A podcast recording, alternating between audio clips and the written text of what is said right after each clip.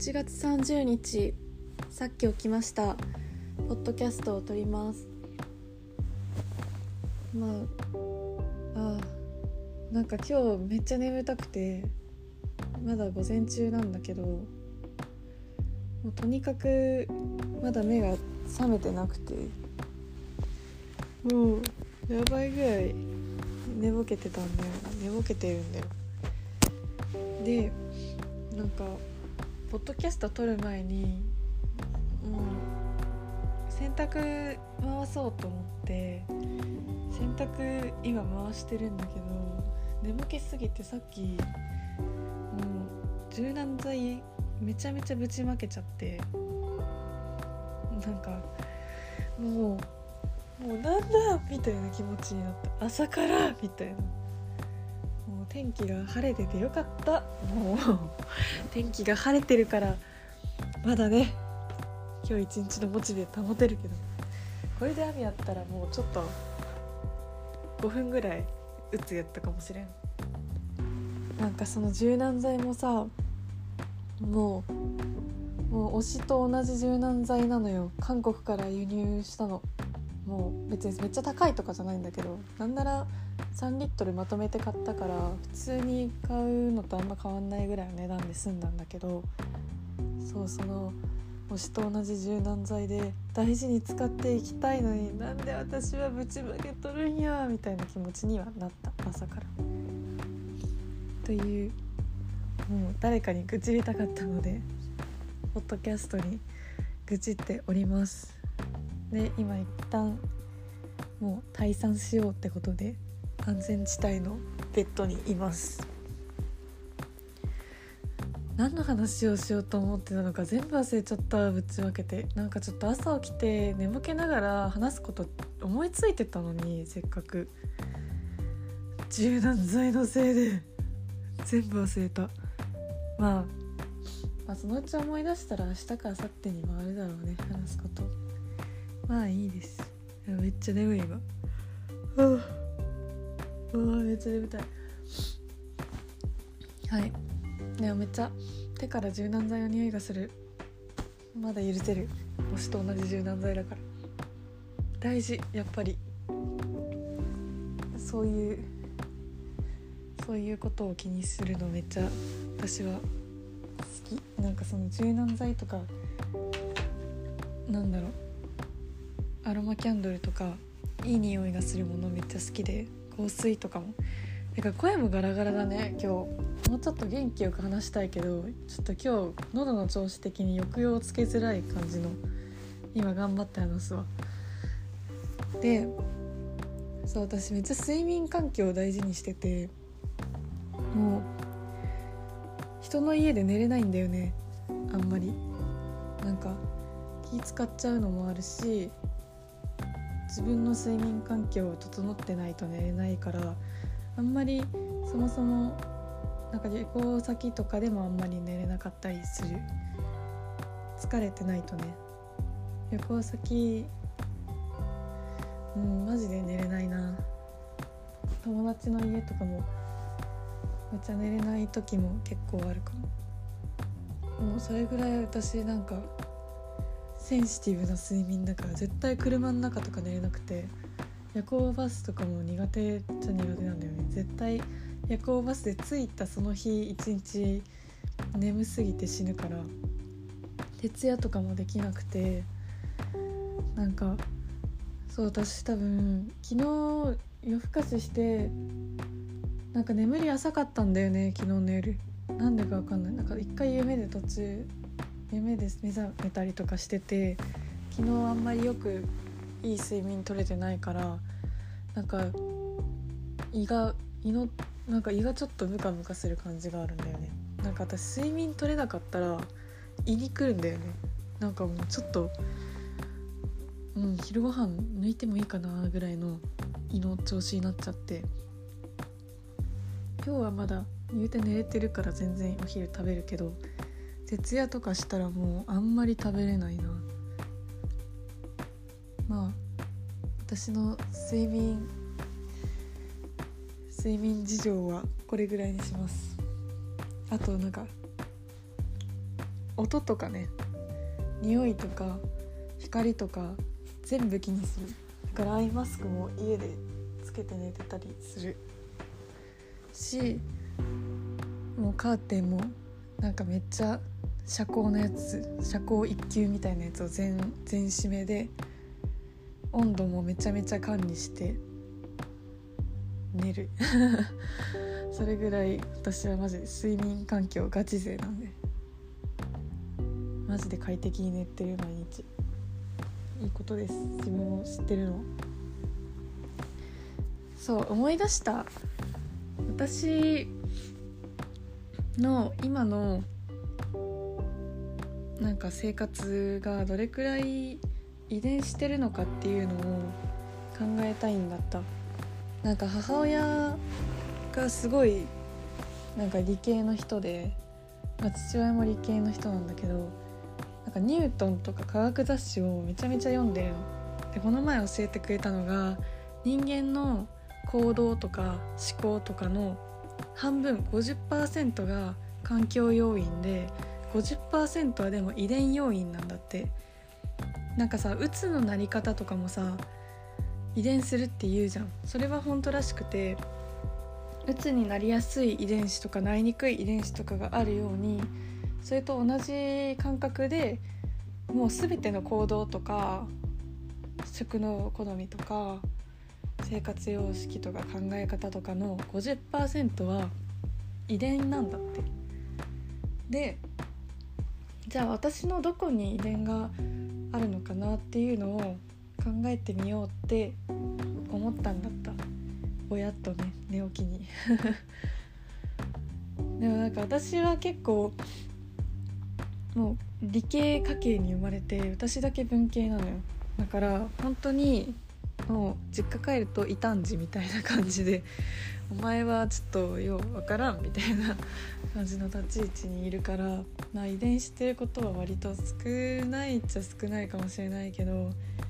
なんか私は結構母親の性格とかめっちゃ似てるなって思ってて母親が私のことどう思ってるかは分かんないけど母親とこう思考回路が似てるから実家に帰った時に「分からん」って言われても、まあ、理解者が一人おるからなみたいな心の支えにめっちゃなってる気がする。なんか兄弟も2人いるんだけど兄と弟がいて、まあ、なんか2人とも全然趣味とか全然私は兄と弟は共通の趣味多分いっぱいあるけど私はその2人とまあ性別違うこともあって共通の趣味とかは多分ないないかな。ないね。うん。ないからまあ結構異端ではあるのかも。父親は逆に兄とか弟に同じ考え方を引き継いでる感じは感じるかも。でも母親と弟とか母親と兄ちゃんとかもちょっと感じるのはある。で私の中に何が遺伝してるのかって考えた時にうん結構難しい話を朝からしてしまってちょっと今自分でも困っている風呂敷を大広げしすぎて。なんかうん。でも私物事を多角的に見るの得意なんだけどそれは母親譲りだと思う。あとなんだろう人の考えてることとか人のその行動のすごいなんか私すごいめっちゃ洞察力あるの。自分で言うのはあれだけど。めっちゃ洞察力があって。大体その場にいる人の気分とか考えてることがまあ7060%以上は分かるのよ。感覚として。でなんか初対面の人のあの兄弟関係とかも当てられるしまあ確率は100%ではないけどあ上に兄弟がいるなとか真ん中でしょとか末っ子でしょとか一人っ子でしょとか当てられるし結構。あとなんだろう。でもなんかその人のすごい気分とかを一緒にいる人の気分をめちゃめちゃ私はもう感覚的に気使ってしまって逆に疲れたりするんだけどでもそういうとこはめちゃめちゃ母親にだなって思う。で私はそのなんだろうめちゃめちゃ洞察表情とか服装とかそのいろんな要素から洞察して自分の答えを導くこととかがなんだろう今の研究とかすごい芸術を理解する上でめっちゃ役に立ってるなって思うからめっちゃ親に感謝してる。なんか母親時々めっちゃすごいなって思う時がある。なんかえそんなのも分かったん？みたいなびっくりすることがある。でもなんか母親からすると私の方が生きづらそうって言ってるいろいろ考え考えすぎちゃうのかも。でも年取るとやっぱ年取るとって母親に失礼だね。年を重ねるとそういう自分の考え方に対する対処とかも思いつくんだろうな。だからそういった意味で私はなんか自分が感じてるものとか感じてることを言語化するのってめっちゃ大事だと思ってて。なんか自分の感性とかの説明も絶対必要自分なりにしようと努力することは絶対必要だと思っててなんか自分がどういう感性でさどういう好きなものがあるとかはさやっぱ言語化する努力を怠るのは私はマジでなんだろう過激派やけどマジでそういうのはもう怠惰なことやと思っとるからもう私は常日頃から自分が感じてることとか自分がどういう人なのかっていうのを毎日毎日探求して毎日言語化しようと努力してるからでもなんかそれのそれにおけるなんだろう手応えみたいなそれをやってるから自分は感性を日々成長させることができているみたいな手応えは正直ある気がする。まあ、なんか私は自分の感性を信頼してるからいいとか悪いとかじゃなくて信頼があるからそういう信頼できる感性になることができたのはやっぱ毎日自分が何考えてるかをすごい察察知？察しようと？察知しようと？してるからかなってめっちゃ思う。でもまあ正直それ以上に素直に生きることが一番大事やから何も諦めたくない私は。もう本当に私の売りは素直さなので本当に友達にこの前褒め一回この前っていうか一回褒めてもらったことがあってめっちゃ嬉しかった。うん。やっぱ素直に生きることしか私はできないけどでも素直でいることってすごいその事実が私の自尊心を上げていることも事実だからめっちゃ私はこれからも素直であり続けますという話でした。ということで今日紹介する映画もまたそれに続く話になります。今日紹介する映画は「ウェイキング・ライフ」っていう多分マイナーな方ではあるのかな見た人少ない方かもなんか「ウェイキング・ライフ」っていう映画でもうねめっちゃ変わった映画。でもめっちゃ面白かった。もううんなんかねどういう映画って説明するのも難しいぐらいなんだけどなんか「ウェイキング・ライフ」はデジタルペインティングっていう手法が使ってある映画でなんかさ撮った写真を加工する時にさ絵画絵画風にしてくれるやつあるの知ってる？なんかそういう技術があって。